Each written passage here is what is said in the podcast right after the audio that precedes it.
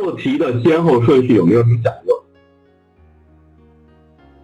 这里我谈一下我个人的一点看法，我个人的一点看。那么首先，前发卷的五分钟，你可以去阅读常识，啊，这是我推荐啊，不能动笔的这五分钟，对吧？正式开考了以后。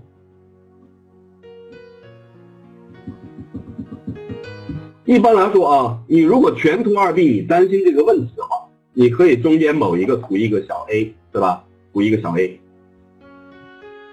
当然可以打开试卷看喽，对吧？当然可以打开试卷看了。这五分钟是干嘛的啊？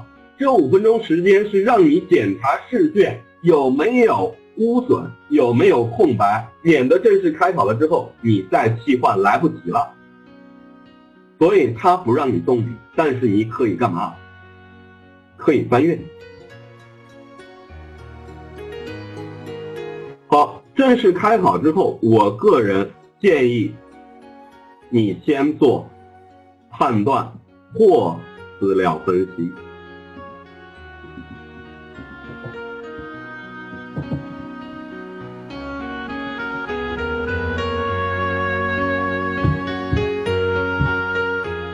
至于尝试你到底看不看的问题啊，我只说我的一个结论，就是你完全完全猜是百分之二十五的正确率，对五个。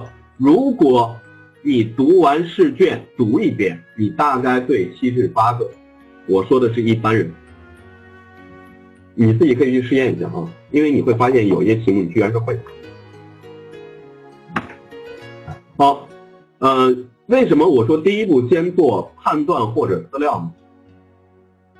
原因在于先做言语效果不太好，先做言语效果不太好。呃，这是一个大多数的统计情况。为什么呢？我说两点理由啊。第一点，言语这个题目它有一个情况叫做易纠结。易纠结。如果有做过相关题目的同学，应该有这样一个感受，就是言语做着做着就会出现，我 A 和 C 都排掉了，我留了一个二 B 和四 D，我纠结的不喜欢，我纠结了很长时间，我最后还是不知道应该选哪一个，于是我就随便猜了一个四 D。有没有这样类似的感受，对吧？然后纠结到最后，哎，就像这个一幅卓秋雨同学说的，纠结完了，一看时间超过四十分钟。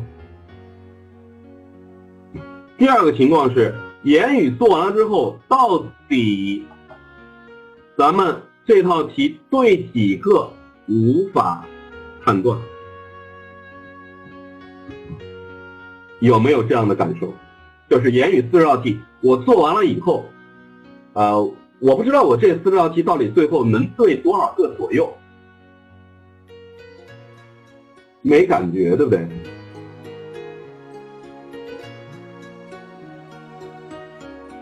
所以我个人推荐你先做判断和资料，因为这两个科目有一个特点，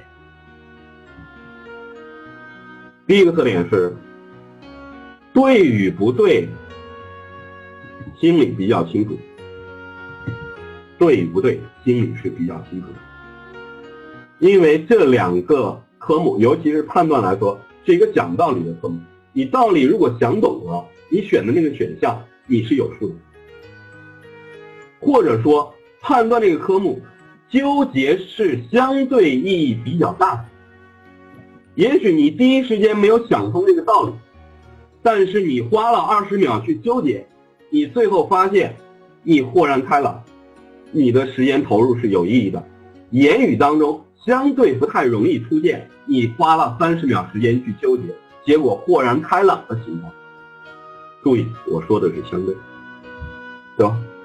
而资料就更容易显现了。资料它的得分率是最容易达到一个很高的层次的。对吧？达到一个很高的分数。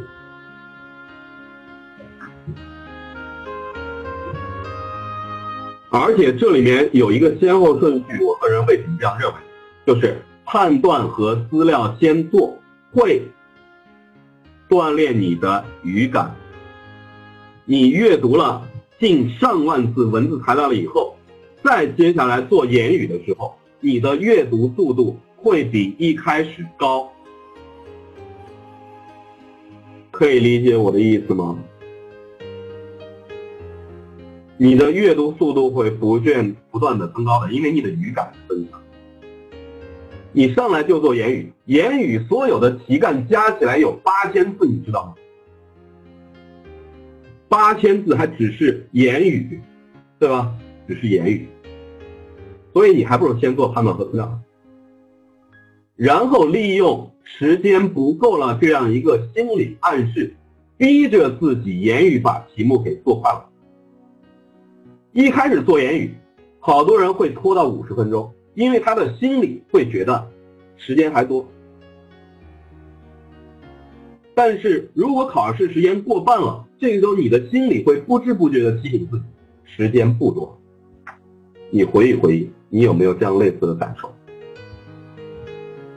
所以容易纠结，纠结完了之后还不知道对不对的，你放到后面，用时间去倒逼自己，最后才是所谓的数量。当然，我个人习惯把图推挪到这个位置来做，我不太喜欢放在最开始，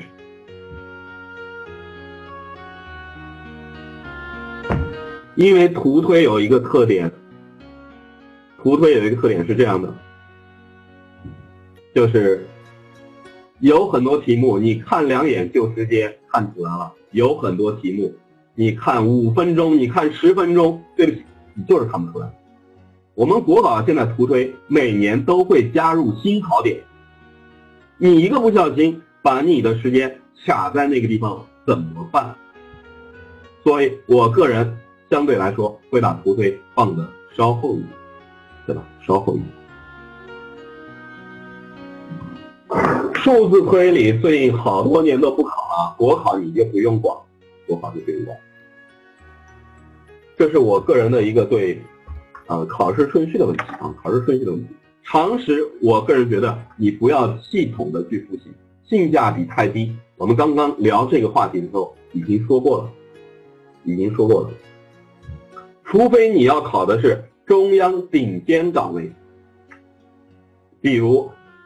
啊，像这个什么中央办公厅啊，这样一些竞争比较大，能报考这些岗位的人，相对素质都比较高的，高手之间的竞争，考的就是常识和数量。